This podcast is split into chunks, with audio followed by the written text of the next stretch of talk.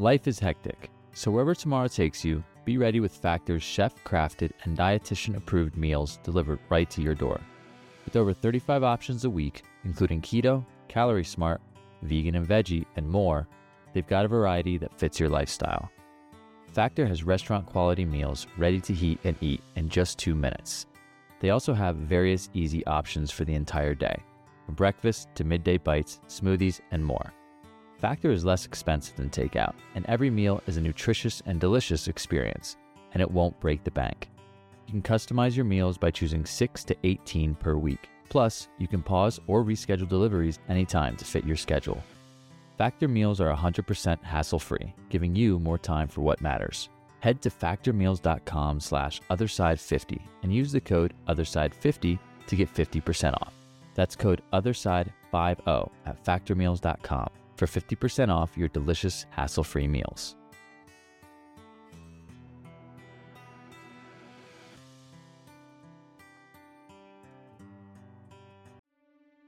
Hi, I'm Dave Bennett. I had a near death experience back in 1983. That was the beginning of a really long spiritual journey, and I'd like to share it with you. So, back in 1983, I was the chief engineer of a research vessel. We did underwater exploration. It was my dream job. It was my dream job. And uh, one night on uh, in March 3rd of 1983, we were coming back from evaluating a new submarine. It was actually a remote submarine. And we were trying to beat a storm, beat a storm in because um, the harbor was rather shallow. And um, when we got within two miles, the harbor master refused us entry because there were 25 to 30 foot breakers hitting the, the outer breakwater. So they were concerned that, that we wouldn't be able to bring our ship in. We're a fairly large ship for this small marina. But we decided because we had uh, quite a crew on board and one of the design engineers for the submarine we were evaluating needed to get to LAX. So the captain decided to put the small rubber boat, the Zodiac, into the water. And we used that to retrieve submarines in, in heavy seas and stuff like that. So we weren't too concerned about it. And he asked me to come along because during uh, this trial, we didn't have a full contingency of crew on board. So I was uh, I was a third officer. I was chief engineer, and um, I knew the harbor. And so he thought maybe I should go along to just help the deckhand that we had get these folks in and then come back out.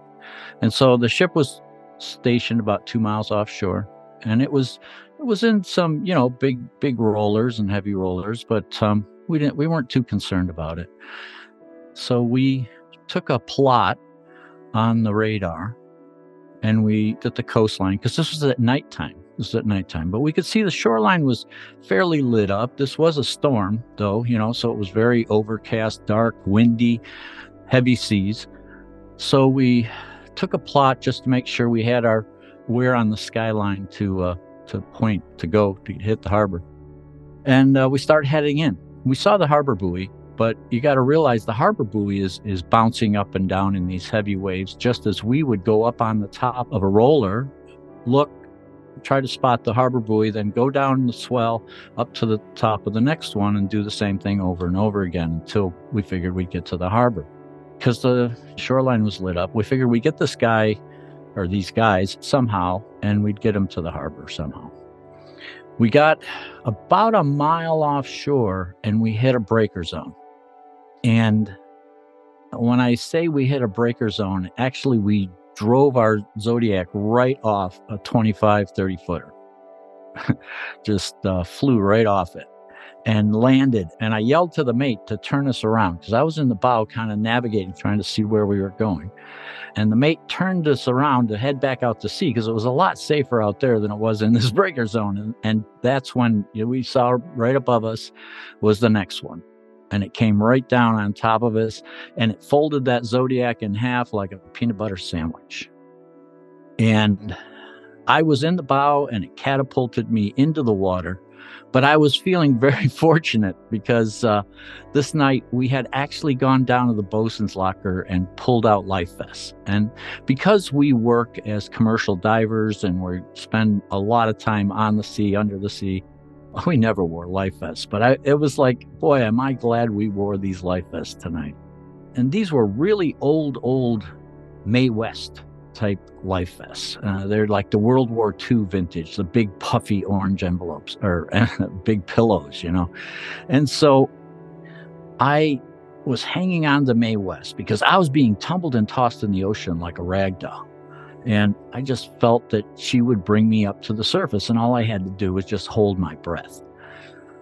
And I'm used to being in the water. I'm a commercial diver. I'm trained as a commercial diver. And so I've spent thousands of hours logged as a diver, and I was just waiting for Mae West to carry me up to the top. And I started to recognize the symptoms of oxygen deprivation because I was starting to get lightheaded and I knew I could only hold my breath so long. And eventually, you can't hold your breath any longer. And meanwhile, I'm being tumbled and tossed, and just this is just the most fury I think I've ever felt in my entire life. And so it eventually you breathe salt water and I drowned. Well, it's interesting. I found myself immediately, immediately in this blackness, this absolute blackness. There was no more roaring of the sea. I wasn't cold. I was very comfortable. It was quiet. It was serene. It was calm. And I thought, wow, this isn't anything like I experienced in my diver training or anything like that. This is way beyond anything I'd ever experienced. And so I was curious because I just came from this very violent environment to this absolute peace and calm. And the funny thing was that I didn't feel like I was alone. I felt like I was just part of something, that there was this infinite presence available, but it was absolute darkness and I couldn't see anything. And I was very curious. And then I saw this light, and it was just the speck of light, but it felt like I was moving toward it or it was moving toward me. And as I got closer, I started to feel this warm embrace of love that was coming, that was emanating from that light. And as I got closer and closer, I started to see that the light was made up of millions upon millions of fragments of light. And they were all moving in unison together, you know, kind of like like a school of fish, actually. But they were uh, like they were all coordinated and of one mind. And I was just absolutely fascinated in watching these fragments of light and the movement of light and color and everything that they were displaying. And as I got closer, three fragments broke away. And all the time that I was moving toward this love, I just, I mean, this light, I kept feeling love. I kept feeling the love more and more and more, stronger and stronger. Well, three fragments broke away. And as they came closer, I recognized them. I recognized them as family, but not any family that I'd lived in in this life with, but just a recognition of that this was a family. And they communicated to me a thought, a meaning, a perception of welcome home. And I, will tell you, it was the most emotional homecoming I think I could have ever experienced because in my life, I really didn't. I grew up in a very dysfunctional type of uh, family environment. I moved from one family to the next, to the next, to the next. I never really got a sense of being a part of a family. But here, these three beings that first greeted me, and eventually a dozen came, and they were my family. I like to think of them as a soul family, and they were welcoming me home. Uh, you can't express the feeling that that that was. And they communicated to me that we were going to go deeper into the light. And as we did, we went into this area that I perceived as being spherical, round, like inside the uh, inside a ball. And we started to relive my life. And when I say we, I, I meant myself. I started to experience it as if I was reliving it but not only from my perspective, but from everyone I'd ever interacted with. So it was like my consciousness fragmented into these multiple streams of, of consciousness, and I was reliving my life and re experiencing it from all these different points of view. And not only was I experiencing it this way, but my soul family, these beings that greeted me home and welcomed me home, they were experiencing it the same way. And when I became aware of that, I was a little I would I have to say I brought with me some of my fears that you know these people were didn't want to see some of the things that I had done because I became a chief engineer in my early 20s and you know I was a brash young man and my philosophy was to cut your swath through life and that's how you got by and that's a pretty brutal philosophy it really doesn't take anyone else into consideration so they got to experience this reliving of my life with that intensity, with that type of drive that I had. But they didn't judge me. In fact, if anything, they supported me, they loved me. And it felt almost as if they were excited to be in this process with me of reviewing my life, of looking at my life. But I got to see the good not so good side, my better side. And I got to see that the important things were when I would do something with loving intention. It would create these ripples. It was like almost like like after effect of your actions. And I would perceive it through everyone that I was interacting with. So it was it was this incredible experience after experience that just kept evolving and growing and becoming bigger. And it was awe inspiring and humbling all at the same time to see how much we really affect one another was quite amazing. So this life review was was, was incredible. But I got to a point where I was not seeing things that I could relate to. I had gotten past the point of my drowning. And I was actually seeing, I didn't realize it at the time, but I was actually perceiving parts of my future. The interesting thing was that in the part where I, I had lived my life, that was crystal clear. It was absolutely crystal clear. I could see everything and I could see how it affected people. I could feel all of that. It was all crystal clear. But when I passed that threshold into my future life, then it was wasn't quite as clear. It was like I was looking down a corridor and that corridor was clear, but in the periphery there was it wasn't in focus. It was like out of focus. But I had this corridor of clarity and it felt like I could go off to the right if I wanted and come back, or go off to the left a little bit if I wanted and come back. And so I got the feeling that that was what we would consider as our free will. And, um, and so I kept going down this corridor and, and experiencing things that, that I really didn't have any reference to. In fact, if anything, it kind of disoriented me a little bit because, because of that lack of reference. But my soul family just loved me. They supported me. They buoyed me up, and we continued until I got to this certain point where the unity of these lights, all of this light that was surrounding this bubble, spoke in unison. And it said, This is not your time. You must return.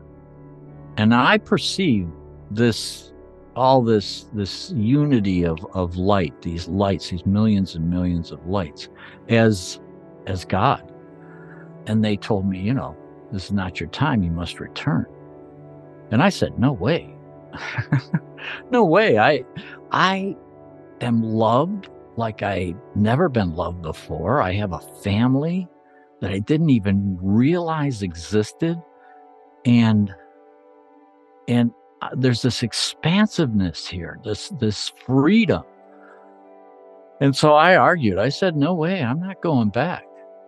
Because I knew that my body was broken. It was it was in that ocean and it was just broken and I didn't I just had no desire to go back. Well, the light spoke one more time. It said, You must return. You have a purpose. And this voice was like this loving, parental, deep, resonant voice that just, you know, vibrated through your whole being. And that word purpose, when I heard it, I understood it. And with that understanding, I accepted it. Then I found myself back in the ocean, outside my body at this time, though. I'm watching my body. And the three soul beings and light beings that initially greeted me were with me, slightly behind me. But we were observing my body being tossed around, and I observed the bow line of the zodiac had actually wrapped itself around my right arm and wrist, and the bitter end of the line was tapping my lifeless chest. So I was, again, I was in awe just observing this, and and I was pondering, you know, how is the enormity of me? Because I realized I had become this a light being myself, and how it how is the enormity of me going to fit in that body? And about the time that I was pondering that, a set of waves hit the wreckage of the Zodiac and it popped up. And when it did, it yanked that line around my arm and pulled it up and pulled me up to the surface. Well, yeah, once my body was up to the surface and we just rose up with it, just observing this, the uh, the line got tangled. I got tangled up in the line in the wreckage of the Zodiac. And another set of waves came and they pounded up against my back. And when they did, they pushed a little bit of that salt water up and out. And with that, I took my first breath, just as my soul family gave me kind of like a gentle push. And I went, you know, just vibrated back into my body. Well, dying is tough, but coming back to life is even harder. It was still, we were still in the breaker zone about a mile offshore, and my buddies had, uh, the guys that were with me in the boat, mates, were, um, they're the real heroes this night because they had uh, stayed on station and were looking for me. They had all rallied together. One of them had somehow hung onto a flashlight and they were all, they were, you know, looking for me. And when you're expelling salt water, you really can't talk, but I squeaked and squawked enough that they found me and they, we all rallied together and then we decided to swim in to shore. And I had a dislocated shoulder and a thumb from when that line had yanked me up to the surface, but I just scissor kicked my way in with them and hanging on to the zodiac. And it's kind of funny, you know, when you're in that light, you have this expansive knowledge. It's like you're connected to every being that ever was and every being that ever will be. And so you have this expansive knowledge that is just available to you. And when I immediately came back, I felt like I was half here and half there. And so the zodiac was holding me up, but I felt like I was, I kept feeling like I was being dragged under. And I realized that there was something wrong because I had this expansive knowledge. I knew there was something wrong with my life vest and I unbuckled it and I saw that the fiber lining was dry rotted and had become super saturated with salt water. And it was actually what was dragging me down instead of bringing me up. And so when I released the life jacket, I was able to stay up on the surface and continue to swim, you know, hanging on to, you know, the wreckage. And we all swam in to shore through the waves and the crashing breakers and everything. And um, it was a tough night, to say the least. It was a tough night. But it's kind of funny, you know, I mentioned that you feel like you're half here, half there. That that lasted for almost 3 days, just about 3 days. And immediately upon my return, my perception of myself and my surroundings changed because I started to see auras. I didn't know what they were at the time. I called them life force energies to myself because I didn't really want to say anything to anybody else because I thought they'd think I'm nuts. I did try to share with my first wife at the time, and, and that didn't go too well. And so I felt like I really can't share it with others, and especially not my mates on the ship because we back in those days in the early 80s doing underwater exploration was considered very very hazardous work. And we put our each other's lives on you know in each other's hands every day. So talk about death was kind of a taboo subject. So i felt really isolated that i couldn't share this experience. But that life review and experiencing that love really affected me. And i felt like I just can't dwell on the fact that I was with God or with a soul family. And those things, tell you the truth, they, they kind of frighten me that, you know, because uh, who am I to talk to somebody or to talk to uh, beings like that, you know? So I tried to put that away. I tried to, I like to say, I put it in a box and put it as far away in my mind as possible. But you can't. These experiences are so much greater than this life. This life feels more like the illusion, and that felt like reality, more of a reality, because it's, it's hyper, it's hyper real. And so the thing that I could accept right away was um, that life review taught me was acceptance of myself because you know being in your mid 20s and you really you don't really know who you are but having that life review, I suddenly knew who I was.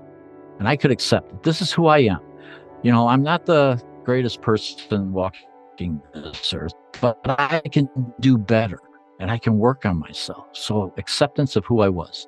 And then tolerance, tolerance of others, tolerance of, of where I am in my life, of the situations that I find myself in, because I may not be happy with where I am or where I'm going or this or that, but I can change that. So, acceptance of myself, tolerance, and then one that was a little harder to grasp at the time was truth. I saw that we all experience truth. There's the factual truth that I learned as an engineer when going to school and that sort of thing. But then there's a personal truth that our heart recognizes and our heart resonates with. And so I just took those three things acceptance, tolerance, and truth. And they were my mantra. And that's what I grabbed onto. And I tried to let go of everything else. Eventually, the auras kind of dissipated. Another thing, another gift that people tell me they're gifts, another gift that I received was I could look in someone's eyes and I could see their light. But that felt so intrusive to me because that is our true being. That's our true nature. That's our who we really are is that light, that fragment of light that we bring from the oneness into this life. And it's just a fragment of our totality of who we really are, but it's within us. And I could look in someone's eyes and I could see that fragment of light. And so I thought, wow, I was a in your face kind of person you know, I said I was a brash young man. And so, so to not be able to look somebody in the eye was really hard for me. I just kind of, I didn't try to tell anybody else after my wife. And so I just thought, I'll just keep this to myself. I'll take what I'd learned, acceptance, tolerance, and truth, and I'll work with that. And I'll get on with my life. But it's interesting, these experiences don't really let you do that. I tried, and I tried for 11 years. But you suddenly have a higher sense of intuitive understanding and intuitive knowing. And so I would know things that were would happen or I would know things about people, things like that. And I just, I called them downloads at the time because I didn't know what to call it. But I would get this information and I didn't know what to do with it because I didn't trust it because it wasn't something that I'd learned in school. It wasn't something that I'd experienced in life. So, where did this information come from and how reliable is it? Well, like any good engineer, I would test it. And so, as I tested it, I found how viable the information was. And so, for an 11 year period, that's how I lived my life. I was I didn't really share it with anybody. And people were, you know, the guys that were there, they were said, you know, Dave, you were under for a long time. They figured anywhere from 15 to maybe 16, 18 minutes. And and they said, I you can't hold your breath that long. And I and so I said, Oh well, you know, I would cover for myself because I was in a way I was kind of hiding. And I would say, Oh, Neptune spit me back, you know. Well, I got good at covering. I got good at covering these intuitive knowings. I got good at covering all this kind of stuff because I just, I didn't feel like I could share this experience. 11 years later, I had a second experience where I relived my near death experience. But after the second one, I saw in that life review that those 11 years, I had really changed a lot. I didn't realize how much I'd changed, but I had changed a lot. And so I decided from that point on that I was going to live by what I'd learned. And fortunately, at the time that I'd had the second experience, I was with a group of, because I had transitioned from my life at sea, because I didn't feel, because during that time, I was a very natural thing that happens to people that have these amazing experiences was I, I felt like I was I wasn't being of service. I needed to be more of service and help out where I could. And so I quit my life at sea because it was so isolated, that type of life.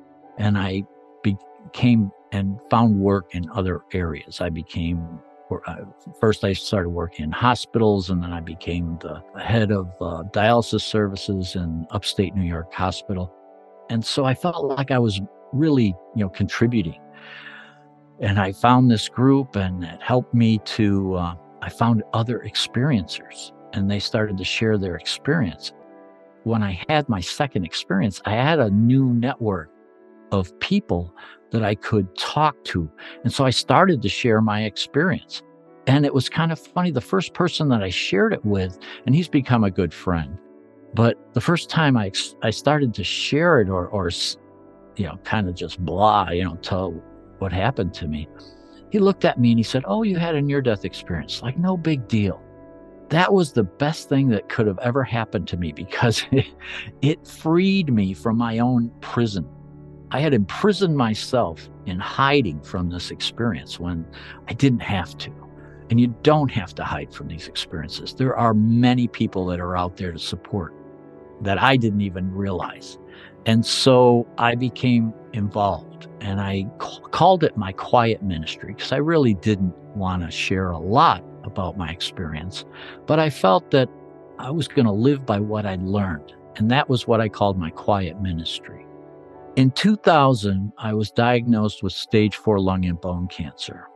It was so severe that cancer had metastasized from my lung and ate away two and a half bones of my spine and my spine collapsed. Well, in my life review, when I was seeing my future, I saw that I was going to have cancer.